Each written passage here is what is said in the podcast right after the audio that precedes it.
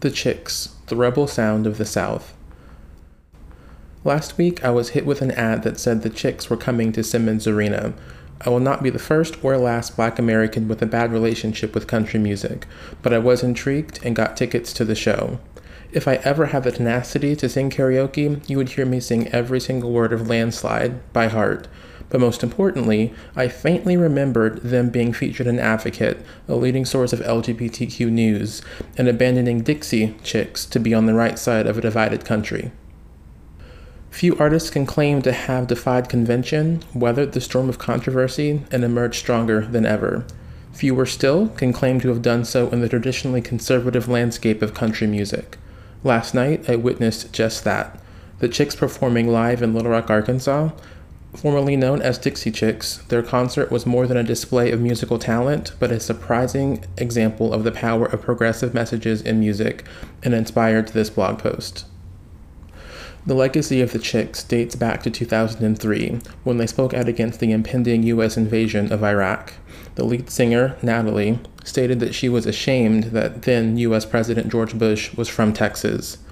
Their opposition to the war was met with Cumulus Radio removing their music from country radio stations, at that point 43 country stations in total. A notable instance of public protest also occurred in Kansas City, where fans were encouraged to dump the Chicks CD into the trash cans.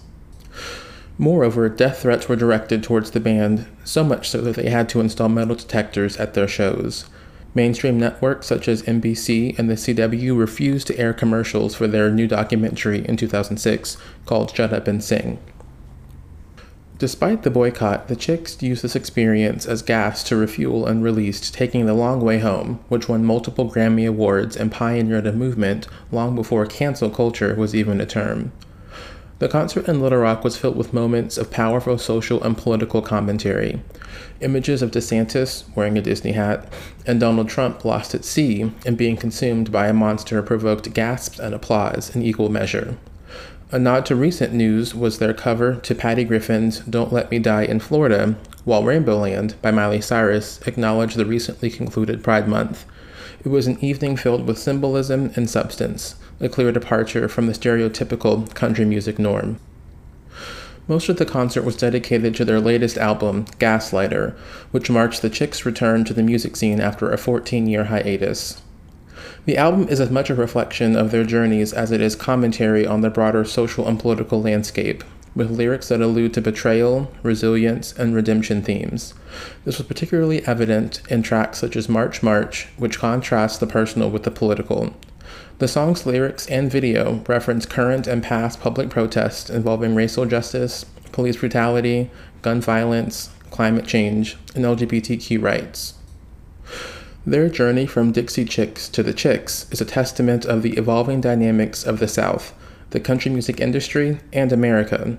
This evolution is a beacon of hope to those who aspire to move into a more inclusive and equitable future. It indicates that change is not only possible, it's happening right now, one concert at a time. Can echo progressive values in a packed stadium in the heart of a blood red state. It signifies a profound shift in American culture. Despite their unapologetic stand, their enduring popularity is a sign of changing times, and I, for one, am here for it.